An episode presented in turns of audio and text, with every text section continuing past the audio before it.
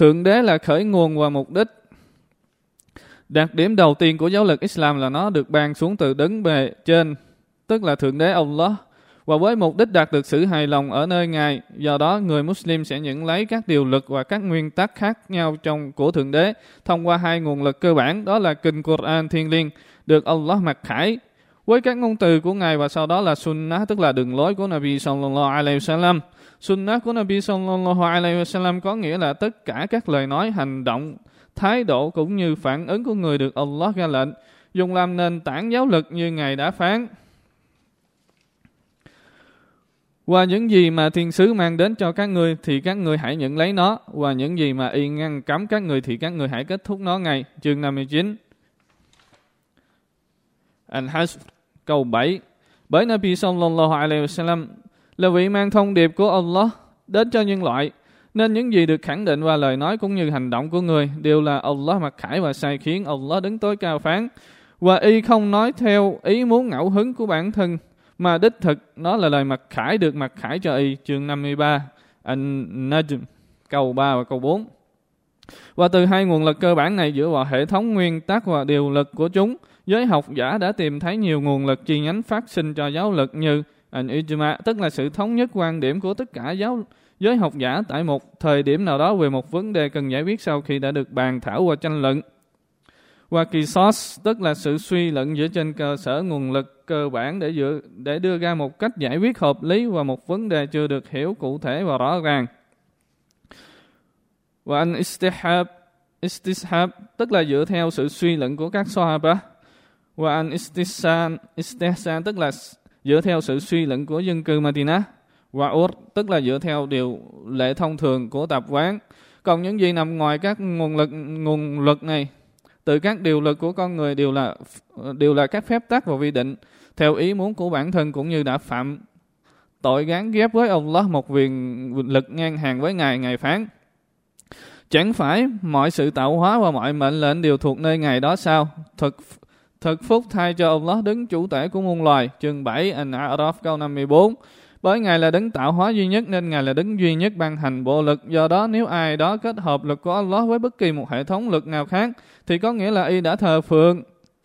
Tạo vật của Allah chứng minh cho điều này là một hadith rằng khi ờ, Uday bin Hatim vào gặp Nabi sallallahu alaihi wasallam, thì nghe người đọc lời phán của Allah Chúng đã nhận lấy tu sĩ Do Thái và tu sĩ Công giáo làm thượng đế của chúng thay vì phải là Allah chương 9 At-Tawbah câu 31. Ông lấy làm ngạc nhiên không hiểu cho đến khi Nabi sallallahu alaihi wasallam giải thích lời phán đó, người nói: Quả thực chúng không thờ phượng họ, nhưng khi nào họ bảo một điều gì đó halal, tức là được phép thì chúng coi đó là halal. Và khi nào họ bảo một điều gì đó haram, tức là không được phép thì chúng nghiêm cấm nó. Tirmizi hadith số 3095. Như vậy, việc những người đó thờ phượng các vị tu sĩ Do Thái của họ không phải được thể hiện ở việc họ cúi đầu hay vì lại những tu sĩ đó, mà là ở việc họ luôn nghe và tuân thủ theo những gì mà những vị tu sĩ đó đã tự ý cải biên và đổi mới trong đạo và họ cho rằng những điều đổi mới và là luật đồng hành với luật của Allah. Mục đích của giáo lực Islam là để đạt được sự hài lòng của Allah đứng mà các đứng mà với sự khôn ngoan và thông thái tuyệt đối của Ngài, đã hoạch ra một hệ thống nguyên tắc sống và hành đạo cho nhân loại, để họ được hạnh phúc ở trên đời này và đời sau. Allah đứng tối cao phán. Đây là một kinh sách mà ta đã ban cho ngươi, Muhammad, để ngươi dùng nó đưa nhân loại từ nơi tăm tối ra ánh sáng với sự cho phép của Thượng Đế của họ. Hầu đi đến con đường của đấng toàn năng và đáng ca ngợi. Chương 14 Ibrahim câu 1 và giáo lực của Ngài luôn luôn là tốt đẹp nhất bởi nó được khởi nguồn từ Allah đứng biết rõ điều gì sẽ cải thiện hoàn cảnh và tình trạng của chúng ta và điều gì phù hợp với bản chất tự nhiên của chúng ta như Ngài phán. Há đứng tạo hóa không biết gì trong khi Ngài là đứng am tường và thông lãm mọi điều ư. Chương 67 Al-Mun câu 14 Khác với giáo lực của Allah, các hệ thống giáo lực do con người lập ra thường là thiếu sót bởi sự hiểu biết kém cỏi và nông cạn, đặc biệt con người có xu hướng bảo vệ lợi ích riêng cá nhân và tổ chức của tổ và của tổ chức chẳng hạn như là hệ thống pháp lực của chủ nghĩa thế tục còn đối với hệ thống giáo lực của Thượng Đế, nó không được lập ra dựa trên vào chủng tộc hay màu sắc, mà tất cả các bề tôi của Allah đều bình đẳng như nhau trước các dấu trước các điều lực và phép tắc của Ngài. Ngài phán rằng, và ta đã ban cho người Muhammad kinh sách bằng sự thật, xác nhận lại các điều mặc khải trong các kinh sách trước và và giữ gìn chúng được nguyên vẹn. Bởi thế hãy xét xử theo điều Allah đã ban xuống và chớ làm theo điều ham muốn của bản thân. Và chớ làm theo điều ham muốn của bản thân họ, nghịch với chân lý mà ngươi đã tiếp thu. Ta đã quy định cho từng sứ giả trong các ngươi một hệ thống luật pháp và một lề lối. Và nếu Allah muốn, ngài thừa sức làm cho các ngươi thành một cộng đồng duy nhất nhưng ngài đã không làm thế vì muốn thử thách các ngươi với điều mà ngài đã ban xuống, ban cho các ngươi. Bởi thế hãy thi, bởi thế hãy thi đua làm điều thiện tốt. Tất cả các ngươi sẽ được đưa về gặp Allah trở lại. Rồi ngài sẽ cho các ngươi biết kết quả và các điều mà các ngươi đã từng tranh cãi. Và ngươi, Muhammad, hãy xét xử theo điều Allah đã ban xuống và chớ làm theo ý muốn của họ. Và hãy cảnh giác họ, sợ rằng họ sẽ viếng rũ ngươi, làm theo điều nghịch lại với một phần trong với một phần trong các điều lệnh mà Allah đã ban xuống cho người nếu họ từ chối, thì nên biết rằng Allah chỉ muốn trừng phạt họ về một số tội lỗi của họ và quả thật đa số nhân loại là những kẻ giấy loạn. Phải chăng họ mong được phân xử theo luật lệ của thời kỳ ngu muội và ai phân xử tốt hơn Allah cho đám người có đức tin trường nằm An-Ma'idah câu 48 đến câu 50.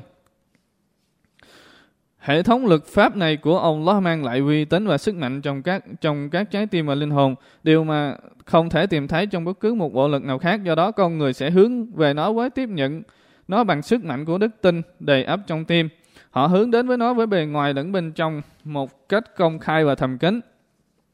Họ luôn nhận thức rằng tất cả đều phải chịu hình phạt của Allah đứng mà không một điều gì trong trái đất và từng trời có thể thoát khỏi nơi Ngài. Giáo lực Islam thể hiện vượt trội hơn các giáo lực khác trong vấn đề phần thưởng. Nó là hệ thống lực duy nhất có phần thưởng ở đời này và cả đời sau. Do đó, người có đức tin luôn luôn giữ gìn giới hạn của mình trong niềm hy vọng hạnh phúc trên thế gian bằng cách sống đạo đức với sự tuân thủ nguyên, nguyên tắc và điều lực, sau đó y được hứa hẹn phần thưởng tốt, lành nơi thiên đàng và cõi đời sau. Một phần thưởng mà Allah dành cho những người ngoan đạo và kính sợ trong đám bề tôi của Ngài bởi niềm hy vọng điều tốt lành ở cả hai cõi, người có đức tin luôn thực hiện theo đúng giáo lực. Và về khả năng và về và để khẳng định tầm quan trọng của đặc điểm này, chúng ta đề cập đến một vấn đề tiêu biểu ở nước Mỹ. Rằng nước Mỹ nhận thức được tác hại của rượu ảnh hưởng đến sức khỏe, xã hội và kinh tế. Họ quyết định phải ngăn chặn nó. Họ đã ban hành luật để nghiêm cấm và sau hàng triệu lần thực thi điều luật này cùng với sự can thiệp của các tổ chức an ninh và tòa án thì sau khi bỏ tù hàng ngàn người, hàng ngàn người nghiện rượu thì Mỹ đã quay trở lại với việc hợp pháp hóa đối với rượu.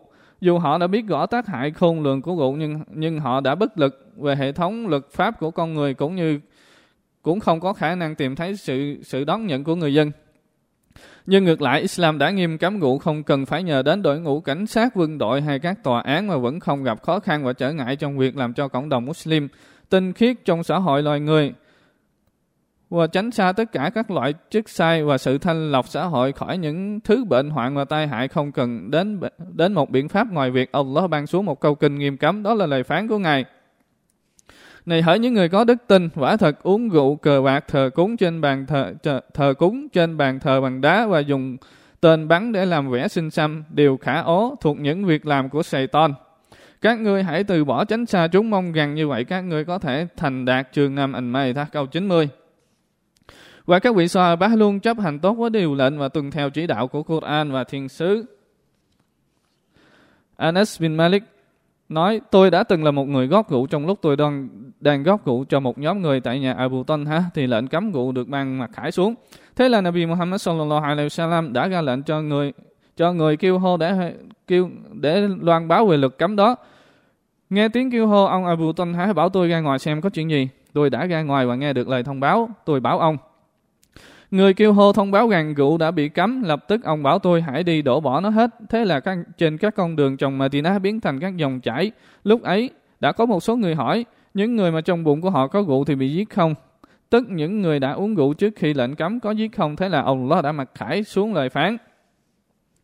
Những ai có đức tin và làm việc thiện tốt không mắc tội về món thực phẩm mà họ dùng trong quá khứ khi họ giữ mình khỏi phạm tội và họ tin tưởng và làm việc thiện và giữ mình khỏi phạm tội và họ tin tưởng và giữ mình khỏi phạm khỏi phạm tội và họ luôn làm tốt. Và ông Allah chỉ yêu thương những người làm tốt. Chương 5 An-Ma'idah câu 93 hadith trong Al-Bukhari. Hadith 4620 và Muslim, hadith số 1980. Câu kinh có nghĩa là những người uống rượu trước khi lệnh cấm được ban hành sẽ không bị kết tội bởi lẽ không có sự trừng phạt. Trừ phi đã có lực mà phạm lực. Cảm ơn các bạn.